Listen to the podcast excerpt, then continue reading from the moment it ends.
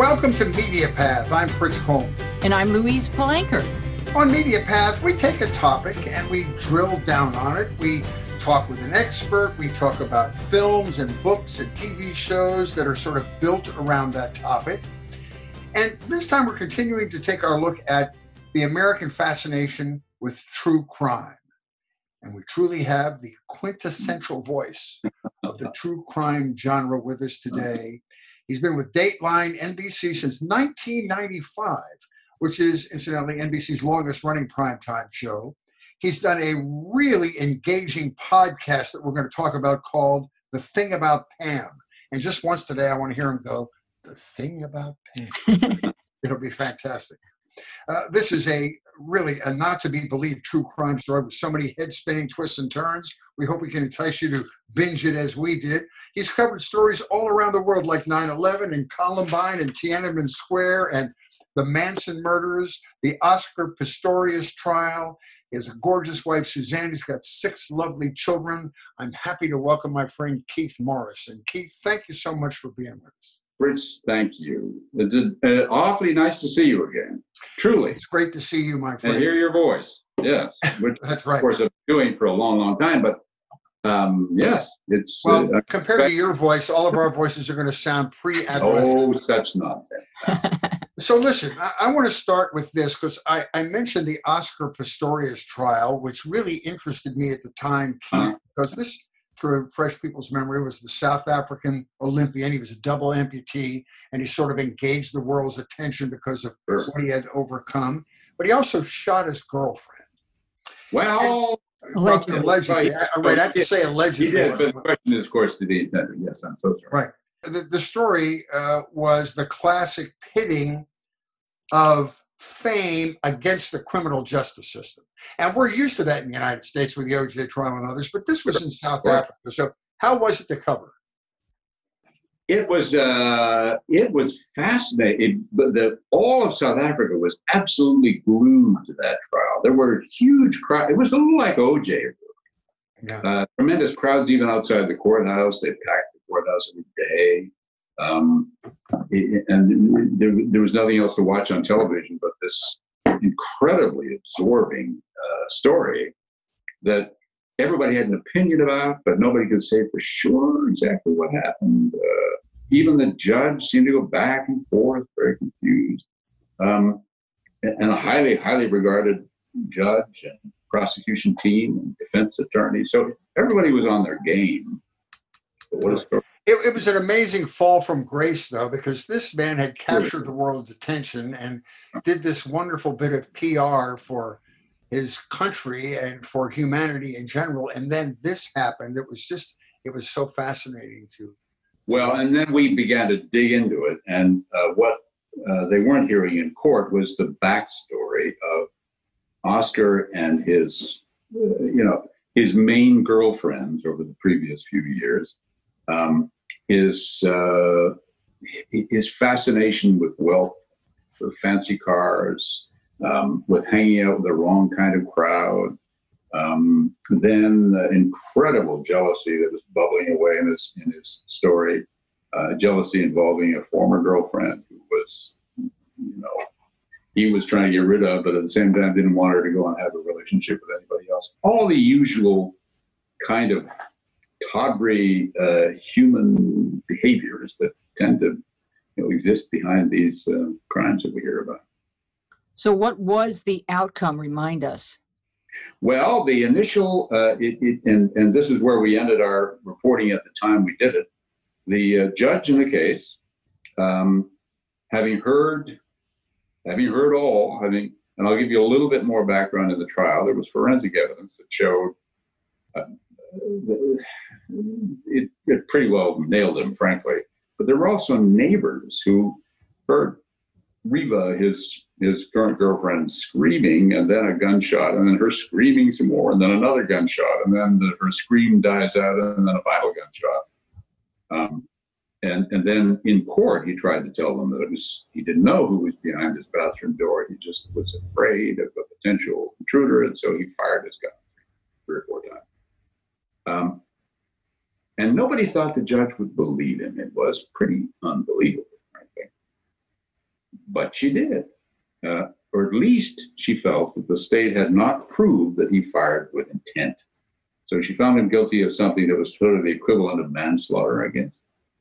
She sentenced him to five years in prison, but uh, but ruled that as he had already been uh, in and out of prison, awaiting trial, um, and had a family who you know could keep him at home, um, she sentenced him to one year of home confinement, basically. So, but just before he was to get out, this was after we reported the story, the state, this is something they can do in South Africa, the state appealed both the result and the sentence. And upon reflection, the appeals uh, panel of judges increased his guilty, uh, declared that he was guilty of murder, that they got it wrong in the trial, and they increased his sentence to 13 years in prison. So he is there now, and uh, he's due to be, uh, he could be paroled as early as, I want to say next year, I think, possibly as late as 2023, but uh, pretty fairly soon. What was the public reaction to the increase in the sentence? I think that the public was, uh, and, and I wasn't in South Africa when this occurred, but uh, based on the reaction earlier, I can only assume, and from you know, our contacts there were suggesting this, that, that it was felt that that was probably the right thing to do. How often does Dateline play a role in crime sol- solving itself? Not very often. We try not to. I, it, it, you know, we, we're we're here to tell stories, not to, make stories different than they otherwise would be. There's that whole, as you know, because you do stories about media, the question how much does the media influence the event it's trying to cover? And we don't want to influence those events. We usually try to wait until there's some sort of um, resolution of a story before we before we uh, put it on the air. Uh, but there have been some cases which we have put on and knowing that they might have an influence. And, and those are usually cases, my at least in my experience, where it's clear there has been some real miscarriage of justice, and you want to do a story about what appears to be a miscarriage of justice. Um, and we, you know, we again we follow all the same rules about reporting. We we talk to everybody and we make sure we cover all the bases. But um, but but we have told those stories and whether or not the story itself contributed to some, you know, action in the case, actions occurred and produced a different result. And when we talk about your podcast, we're going to talk about an involuntary um, action that your group, your producer, Oh, Academy, became Yeah. involved. in. We'll, we'll talk about that in a minute. But is, is there one case in your 25 years that you're most proud of in sort of advancing the cause of justice, where the enlightenment you brought to the case may have helped get the proper Oh. outcome? well, oh, there there have been so many stories, um, uh, and you know, I guess when it comes down to it, the ones that I get sort of feel somewhat proud of are are the are, are the ones where it appeared that the state got it wrong, and we were able to go and have a, a good look, and and in the end, the decision changed, and somebody was released after all and, and freed because, at least in part, possibly it's something that we did, or at least you know we were reporting it along the way and it didn't hurt. Put it that way. Uh, and as you mentioned in your podcast, it's very seldom that uh, that uh, retrials happen where uh, Very.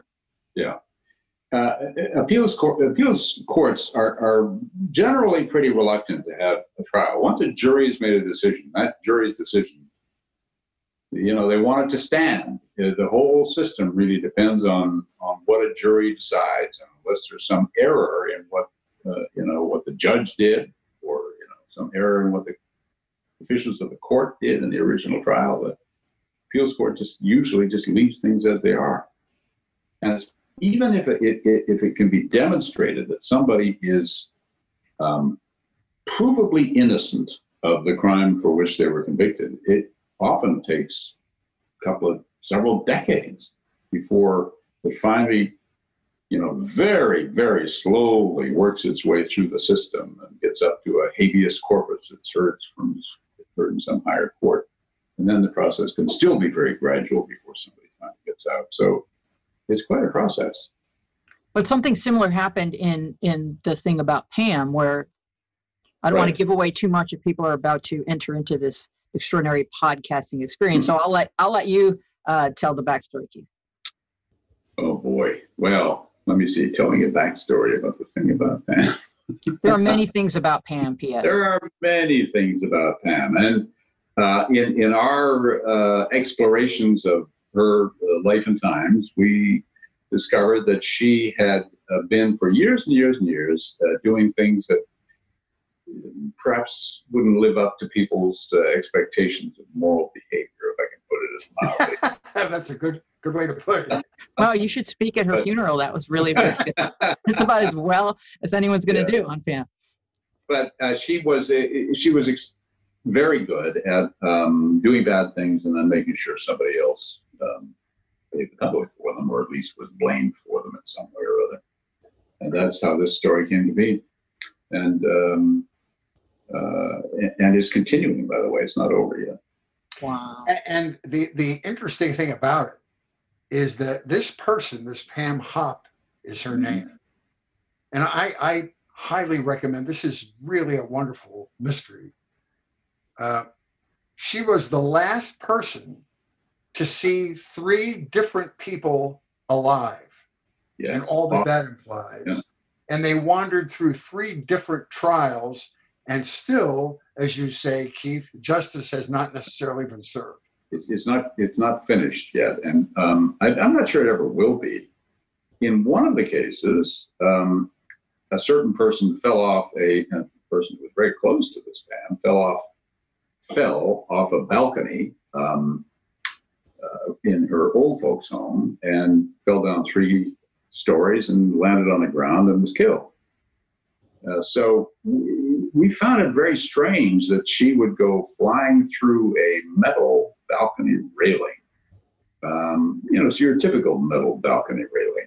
That flimsy, we thought. So we we went and tested it, and we um, we used those very same kind of railings, um, actually a little tiny bit thinner, so they wouldn't be as strong as the ones that were used. And we we ended up putting um, I think at the end, well over a thousand pounds of weight slamming down on these tines of the of the uh, of the balcony railings, and they held firm.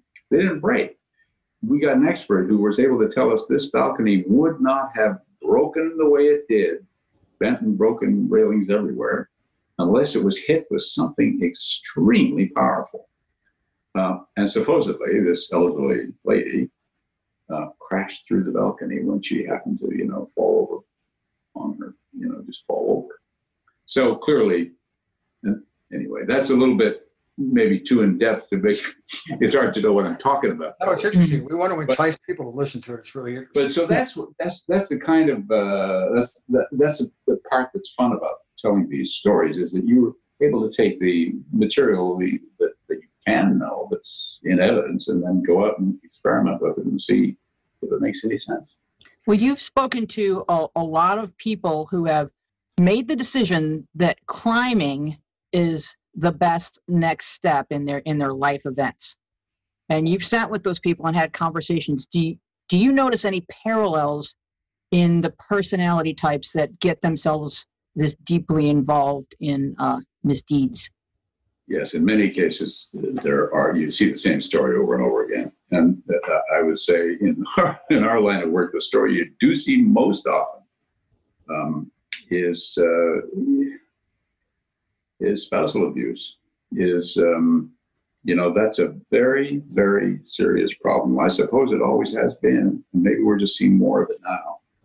But um, men who and it's usually it's almost always men but men who uh, are do very bad things to the women who love them uh, who control them who will gaslight them who gradually lead them down a path of abuse and then wind up killing them uh, when the woman finally decides it's time to break free and leave, you've seen that pattern happen again and again and again.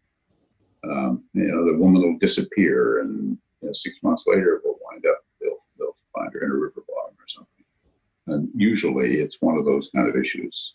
Well, when they sit in, in conversation with you, do you notice that they're attempting to use those psychological techniques on you in conversation? Yes, absolutely. And uh, uh, the, it, because most often there is a, I mean, uh, I hate to make generalizations. Everything, every story is different, but but boy, you run into that personality so often of the person who thinks he's smarter than everybody else in the room, and uh,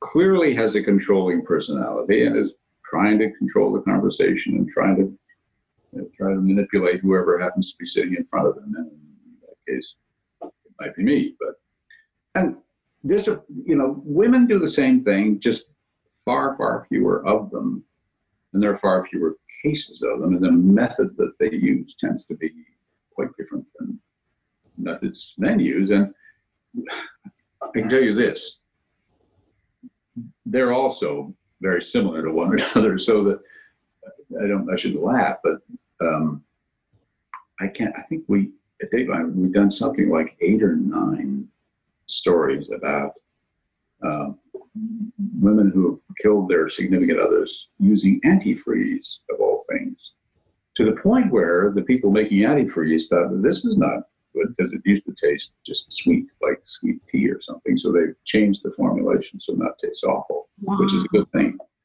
Um, that, that antifreeze is now less delicious. Imagine that. Yeah. Weezy, uh, your your question was great about being manipulated by whoever you're interviewing, and about that, there was another interesting fact that came out during this case. And again, Keith, we, we don't want to give too much away, but the man who was originally found guilty in the first trial, right. it was telling that his attorney allowed him to do his interview with you huh. without his presence, without the attorney being present, which is often a sign that there's no lying or manipulation going on there. He's telling you nothing but the truth. Exactly. And, you know, so, you know, they're going in. Also, he's a very smart attorney. And um, keep that in mind, too, when you're talking to somebody. You, there are, there are, there are attorneys who, who are very good at planning out what, what they're going to do and sometimes will, will allow you more latitude than you otherwise would expect to have for a reason. But in this case, it was pretty clear it was as it was, frankly, from the time we looked at the the interrogation tapes of this fellow that they'd made an error, and uh, it was a bad mistake. So I can see why the attorney would say, "Yeah, go ahead and doctor." Mm-hmm. So your, your producer Kathy, who has been with Dateline yeah. for 25 years, got uh, involuntarily involved in this case, and again, we don't want to give it away but but but her name was used and then after her name was used it came back to play in some of the machinations that this pam uh, did uh, in the second or third of her crimes is that the mm-hmm. first time that you or anyone on your staff has been sort of pulled in to the case itself the, the, the attempt to manipulate is is pretty common but but this was uh, this was a step beyond that, and it was it was. Um, I mean, the deep, yes. I, I mean, I, I hate to almost. You're. I don't want to give too much away, but the manipulative nature of this particular person went way beyond anything that we had experienced before, and uh, and uh, yeah. Kathy had been covering her case for some years by then, and so this woman knew Kathy. She'd seen her various court events and so on. She always, Kathy had been calling her on the phone repeatedly, asking for interviews, and the two would chat on the phone, off the record usually.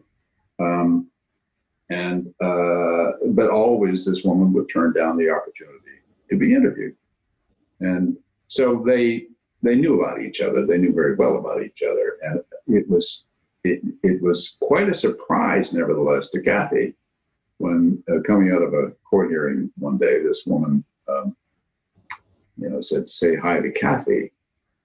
Um, Kathy didn't have to be there that day, and then uh, used Kathy in a way which I've never seen before. I won't tell you what, but it was it was uh, devious and inventive at the same time. Have you ever felt uh, just a little frightened in the presence of, of somebody who's been accused of a, of a horrible crime? No, and um, the, the thing is, they're always on best behavior. The, the because um, they want to show that they're innocent, right? They're just pure as the driven snow. Everybody is wrong when they say they did that, that terrible thing, and really they're quite a nice person. So they tend to be quite a nice person in, in your presence. There have been some cases where there was just no getting around the really, really terrible things that these people did, and um, then there's there's a lot of excuse making. One guy I remember who had I can't believe it. Yeah, I, I, talk about this stuff and like, wait a minute, I do this for a living. but I spoke to this one fellow who had, uh, with a friend of his, who I think that they'd been involved in a, in a some kind of weird sexual relationship. He and this other man, and uh, they had, had been pulling prostitutes off the street, sex workers, I should say, and um, and killing them and putting them in garbage dump, dumpsters. And the you know the garbage trucks would come by in the morning, unload the dumpsters, not see a thing, and take them out to the landfill. And if and the landfill operators haven't been seeing anything either because why would they? And so you know within a few days or weeks, these people were buried under feet or or yards or a lot of dirt, and um, and their bodies were never found. But the, the person, one of the people responsible for these really heinous, heinous acts, uh, agreed to be interviewed and was trying to sort of give me all kinds of reasons why he would have done this. And, um, and his excuses were, were pathetic. But I remember at one point he said, you know, it's really the state of California's fault because I was on I was on parole they should have made sure that I was wearing an ankle bracelet, but they didn't check that ankle bracelet sufficiently, or, or they didn't make sure there was a battery in it. And so I was able to go and get these women and do what I did to them. You made me do this. You, you made me do it. Yeah. Well, so there were a couple of instances, Keith, in the in the Pam Hupp trial, a series of trials, mm-hmm. where where it was pointed out that maybe the police and the investigators uh, dropped the ball a couple of times. Do you see that in, in, in a lot of the cases you investigate? I have to say that I don't think as much anymore. It, it, it, we were seeing it much more often years ago when um, this tunnel vision would develop early on in investigation I have a feeling, and I don't, I'm not a, you know, I'm not, don't take part in any police training, but it seemed we were going through a period of time where where forensic evidence maybe wasn't as strong as it is these days. It wasn't DNA available all the time, and and, and uh, we weren't finding that people you know were wrongly convicted as much as we have been recently. And the the idea that you could get somebody to confess, if you got somebody to confess within the first couple of days after this this crime occurred, your case would be solved. And once that confession is on the record, it's practically impossible for the person who did the confessing to get off the charge. So they clear cases, lots of guilty verdicts. But we kept running into cases where it was pretty obvious that some malleable, gullible person, after many, many hours in the interrogation room, had simply you know, finally said, okay, I don't even know what happened anymore. I, I give up. I'll confess if you'll let me go home, expecting somehow to be able to go home to mama. And that would happen. So I, mean, I can't remember where the thread was there, but that, so we used to see that. Um, and those, to me, were automatic stories to do because many of those people were still in prison, and many still are today, for that matter. But uh, but that's what was alleged to have happened in the Central Park Five case. Mm-hmm. Yes, exactly. That they wore these kids down and right. let them go home. Yep, exactly what happened. And you know, if you sit down and watch an interrogation uh, involving that kind of uh, coercion, and, and it'll go on for you know eight or ten or twelve or twenty hours. And you watch the nature of it, and and, and usually now there's video, and you see the sort of two uh, investigators who are trying to get at it through a confession, you know, encroaching on this person in a threatening way in a little room that's kept very cold, so they're really freezing and they can't sleep and they're tired and they, in some cases, were on medication that they have run out of, and so um, they don't feel well, and uh, and it's just a constant drumbeat of confess or you'll be executed. You'll I'll watch you fry, and I know you did this, and here I'm going to show you how you did this. You can agree to tell me, yes, that's how I did it, but that's the only thing you can do. You can't say I didn't do it, or if you do say I didn't do it, you can say it 600 times. I'm still not going to believe you. So that was a problem. But I, as I say, I don't I don't think that's happening much. Well, I want to uh, ask you an important question, Keith Morrison. Uh, binging Dateline is a popular obsession. And I know that you have mixed feelings regarding tragedy as entertainment. But can we learn from Dateline? What are your top Keith Morrison murder avoidance tips? um, uh, there's an easy one. Okay. If you're with somebody and it doesn't feel right, it probably isn't. Uh, if your daughter, if your sister, if somebody in your family is with a, um, and you can see that they're being gaslighted, you can see they're being controlled, um, and they don't know how to do anything about it, um, help that person, pay attention to that. And, um, and usually, if a woman in a situation, not usually, I don't know, because murders are very rare, so but if a person is in that situation, frequently it would be wise to offer help to get out of it. Because um, it can be, it's the one of the most dangerous places for a, a young woman between the age of 18 and about 35 to be is in an abusive relationship when she wants to get out and when she declares her intention to do so. Good point.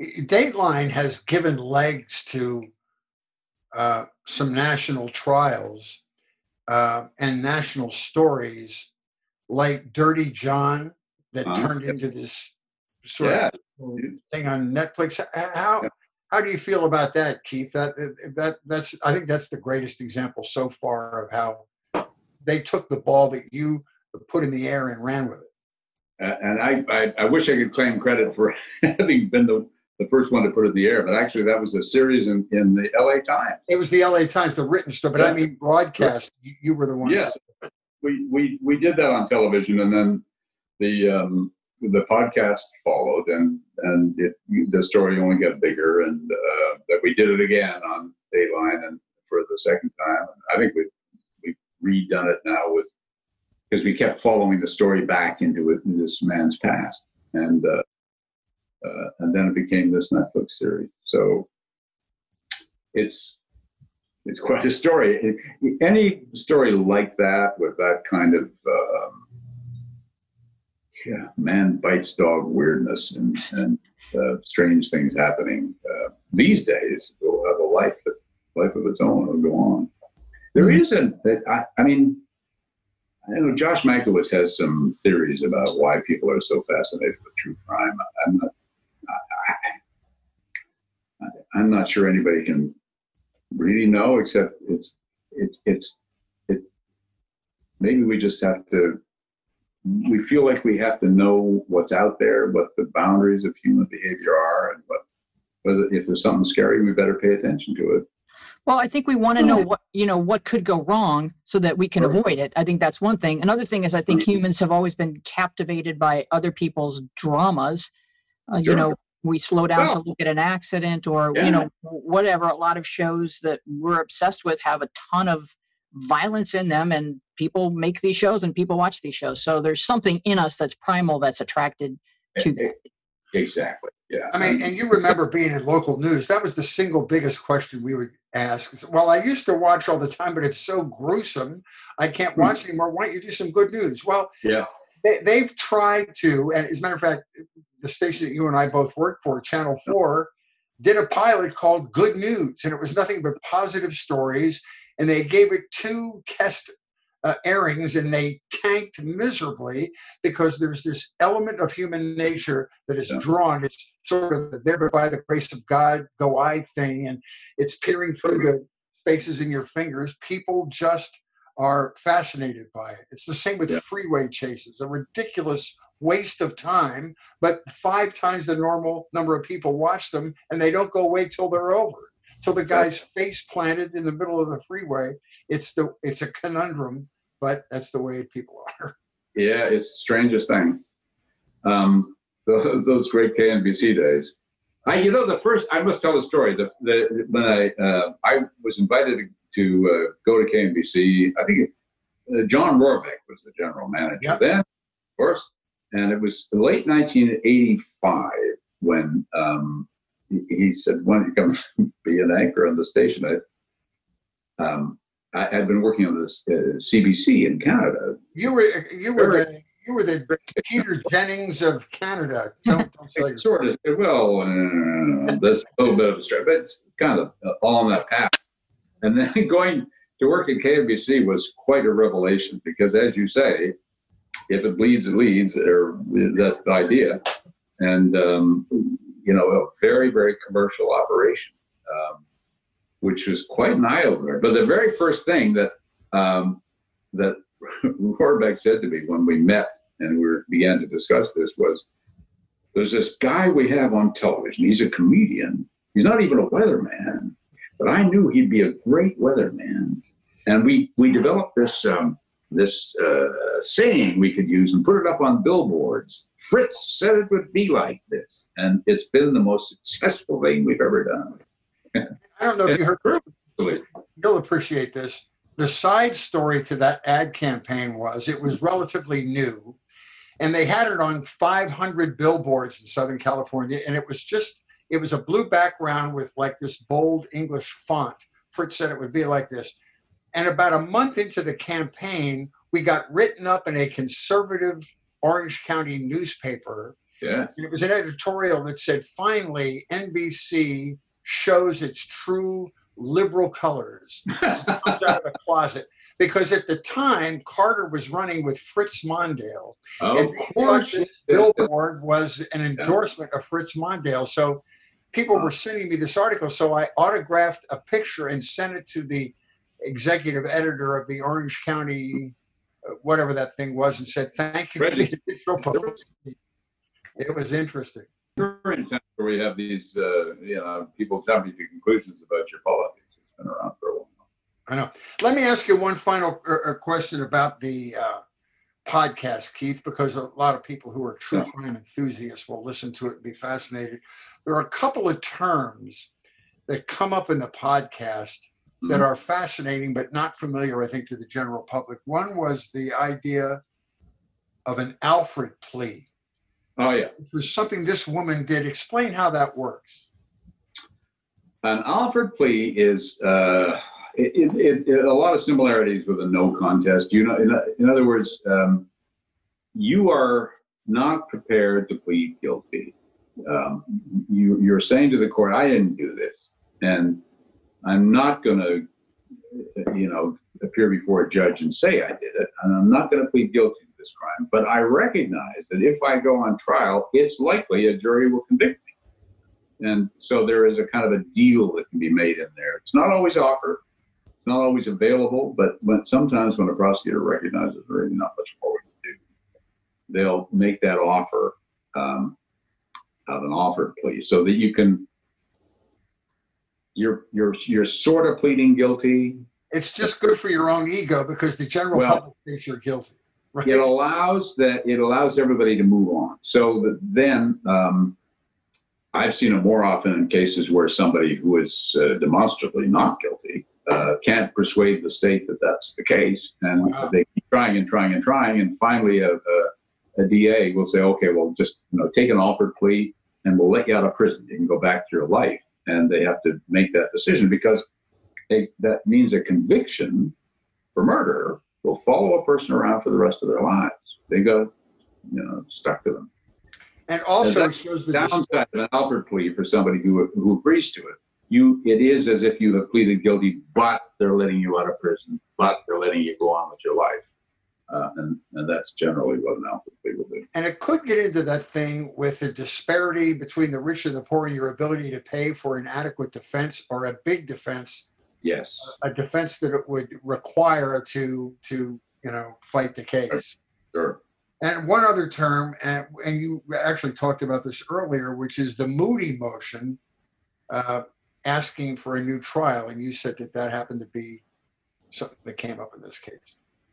Um, yeah, it's a, uh, it, it's, um, uh, you, you see it coming up every once in a while. It's, it's when new evidence has been discovered that was, uh, um, not presented at, I now, I, I may not get this exactly right, but it wasn't presented at the original trial.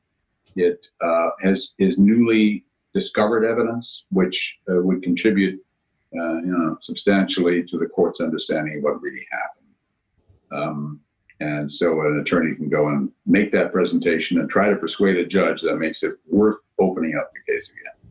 And that, those very rarely are approved. And I think attorneys try them a lot, but um, there has to be something truly substantive. And it has to meet a, a certain legal guideline that um, I can't really explain to you. I'm not an attorney. Uh, but it's been it it frequently is tried, very rarely succeeds. Well, I'd like to switch gears just a little bit because I read uh, when you Google Keith Morrison, as many uh, will do of an evening, uh, there's a GQ article. And in the article, it describes that you first saw your wife on a piece of videotape. And, Uh. and I would like to know that story. And because it doesn't go on to explain exactly how you went from seeing her on videotape to marrying her. There's a gap in the story.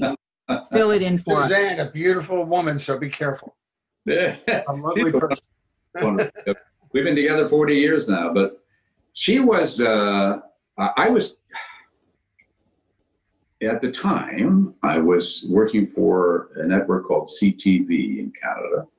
This was in the late 70s. And um, uh, it, I was interested in politics. So I, had, I, I anchored the weekend news. And during the week, I could report on basically whatever I wanted to report on. And increasingly, I was gravitating toward covering Canadian politics. I fly up to Ottawa.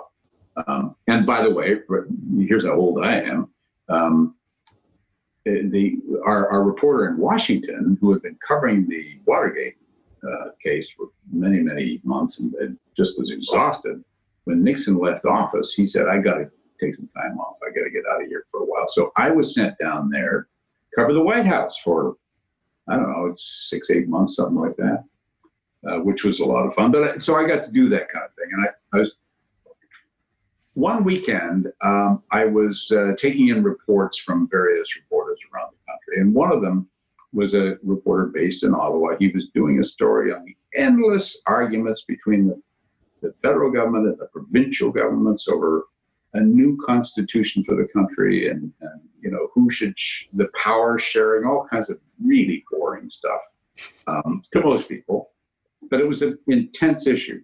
And uh, as kind of wallpaper for the story to give some video to it our reporter uh, showed the prime minister walking down a hallway toward a meeting with the premiers and there by his side walking along just behind him was this woman. And I kept playing the tape back because I, I, thought I knew all the players in Ottawa, but I'd never seen this woman before. And I didn't know who she was. And uh, so I, I, couldn't stop thinking about it. So later I called a friend in Ottawa and said, Who is that person? And, and that friend said, Well, it's she's so and so's girlfriend. And I, my heart's in my shoes. And I thought that's the end of that. But um, not to give too much away because you know one shouldn't. Um, I wound up I wound up based in Ottawa, and one thing led to another, and there was an election campaign. We were on campaign playing together for quite a while, and um, yeah, we've been together ever since. So, when you first approached her, what was your opening line? I don't. You know, I think I don't remember. I don't remember. I know that it didn't. It wasn't easy. I, I she didn't understand that I was that interested and, and frankly smitten from a distance. And I invited her to lunch, I think, and she uh, looked at me quizzically, like, "Why would you invite me?" You know.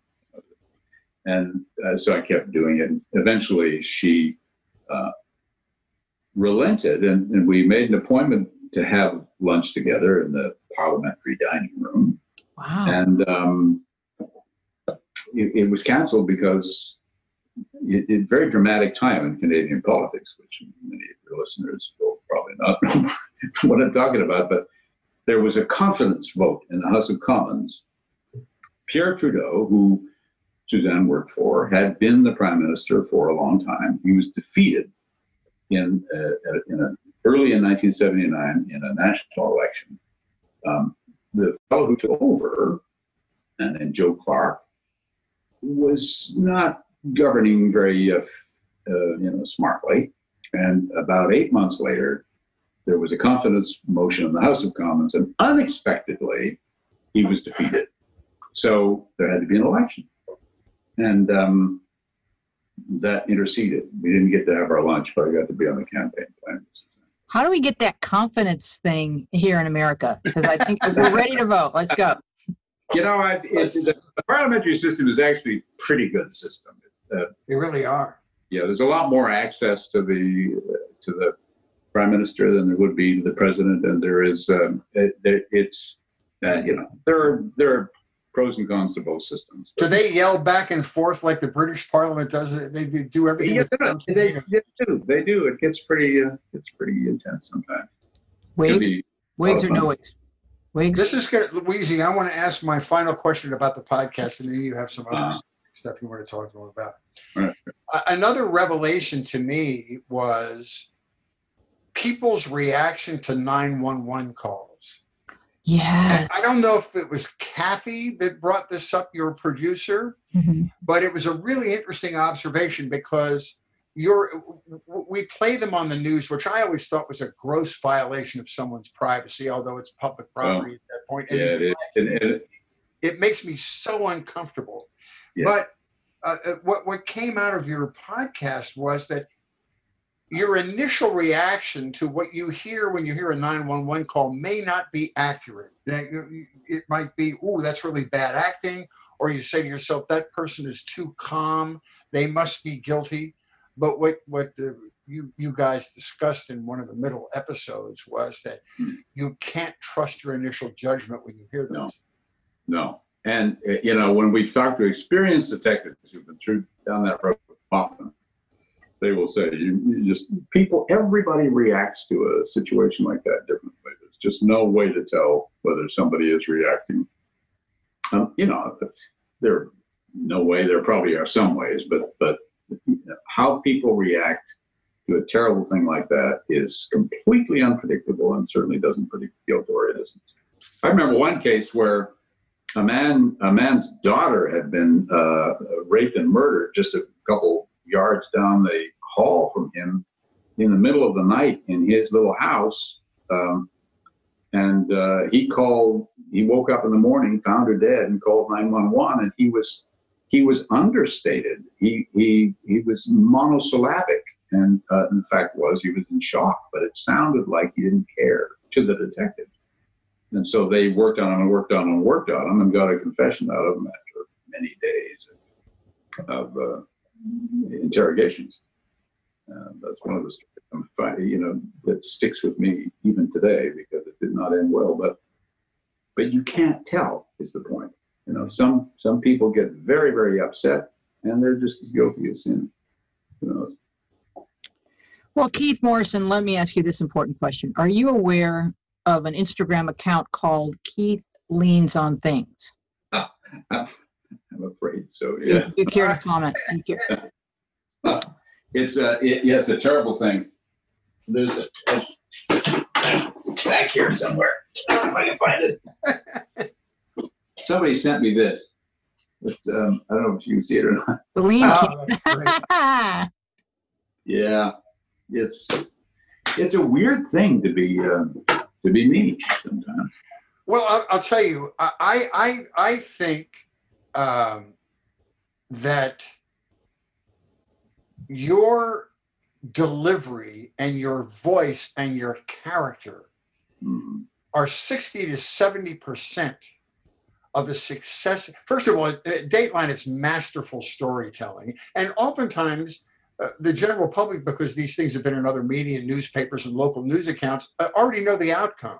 But the storytelling is unmatched. But within that storytelling your delivery of the material is spectacular Oh, And yeah, it's- you're, just, you're way too nice to me, Chris. no, it's it's true, and I I learned that it's even more profound and effective on the podcast because it's just you and music, which is I'm great. glad you listen to that podcast. I, Oh yeah, it's fantastic because there's so many twists and turns in this particular case that it's not your Yeah. typical three act play. It's more than that. no, indeed, yeah. Mhm. Yeah. Are you going to do another one? We are.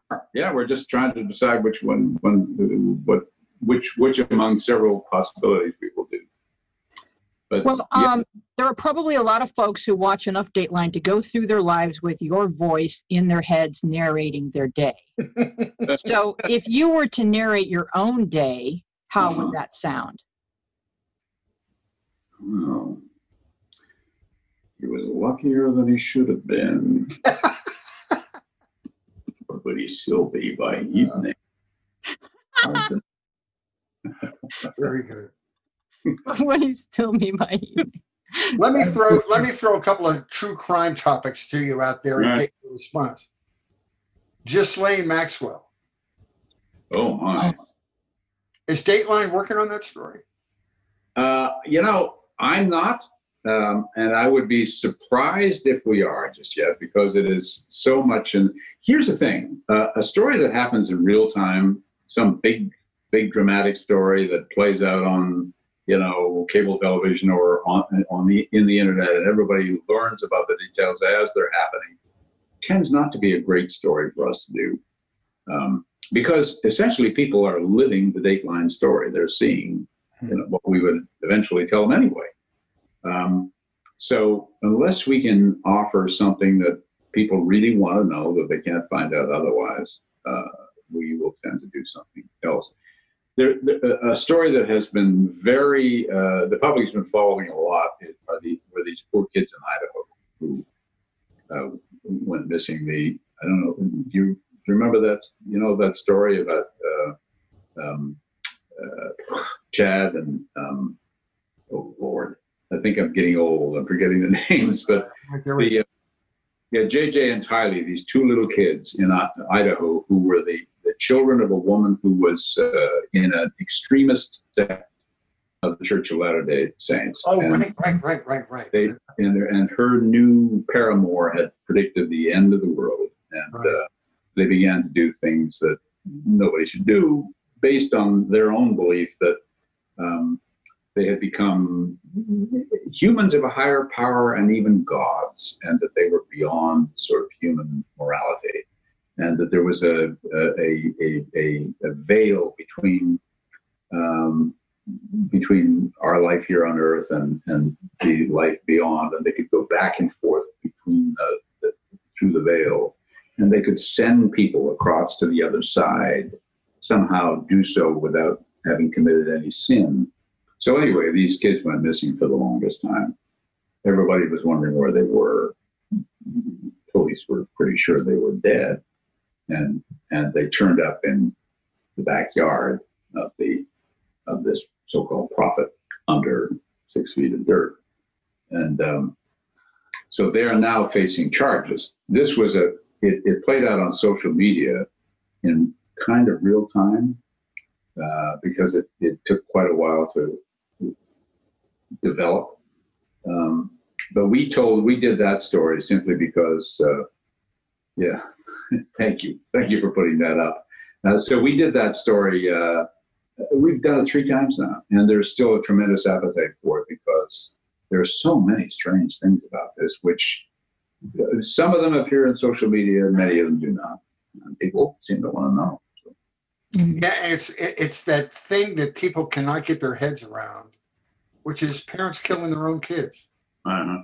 And uh, the worst of the stories are the mothers in various ways. Yeah, and there's always always some mental illness. Some really very sad story behind it, you know. And, and uh, are, are you are you surprised with um, how the true crime documentary format has caught on? Things like Tiger King and of course Dirty John. They turned into a six or seven episode thing on Netflix. They the popularity of these things? I, I have been, yes, I, I have, and I, you know, it's got to be associated in some way with where we are. Yeah, it's always felt to me like um, we're we're sort of creatures of our tools. You know, we it's almost like our our technology invents us and not the other way around, or or some technological invention will occur and we will employ it, and then in the course of our using it, it will change the kind of creatures we are and the kind of interests we that's an interesting. Um, like a you know, feedback, like a feedback loop. Car chases, and and and as soon as they began, as soon as we we saw that the people would watch them, boom, we were doing them all the time. And, and as you say, there was no real news value to them, but they were so engaging that people simply watched to see what was going to happen. And and and, but, and we learned that it was it was like a three act presentation. Sure. If people invested 10 or 15 minutes in the freeway chase, they were going to stay to the end to sort of be satisfied with whatever the right. end was. They would never tune out. And then we saw this whole social media universe get started, like uh, Chase fan. Uh, Twitter at, at Chase fan, and, and when there was a chase on one channel, the word would go out, and sure. then people would watch in droves. It's really an interesting phenomenon. It is, and and and the uh, you know the, the the but we were doing those because it was technologically possible for us to cover those. And then we, you know, the slow chase of OJ down the freeway. Yeah. We did that and stayed on it for the longest time because, you know, it was technologically possible to do it and somebody was making money on that technology. So first you get the technology, you get somebody making money on it, and then so people will do whatever whatever it is they have to do, and it will engage people, and mm-hmm. they wind up becoming a little different. Well, I'll tell you, uh, first of all, on a personal level, you were one of the kindest and most engaged persons ever to be involved with and work with in local TV. I always enjoyed our friendship. Second of all, you, you were uh, you're spectacular to watch on Dateline because it is. Uh, I don't want to call it a performance, but your delivery of the material is uh, not to be outdone. I just love it. Here, wait, again Thank you. Now I'm going to go uh, away. You're welcome. uh, Easy final thoughts. I'm, I'm just so grateful, Keith, that you joined us. We're we're uh, oh, launching, launching, into our our uh, podcast endeavor. So glad to talk to you and to meet you for the for the first time. And of course, I've known Fritz for a very long time, and and I was very I was so excited when he called me because oh, well. you know I miss Fritz already, and here we are there talking. All right, so you'll be back with us next week. Give our best to your family, and thank you so much for being. Thank, Thank you. you. so much, Keith. This was definitely uh, uh, an honor to have you with us. Thank you. it you. Was, it was a ton of fun. Thank you. And this has been Media Path. I am Louise Palanker. I'm Fritz Coleman. Thank you so much for listening. We'll see you next time.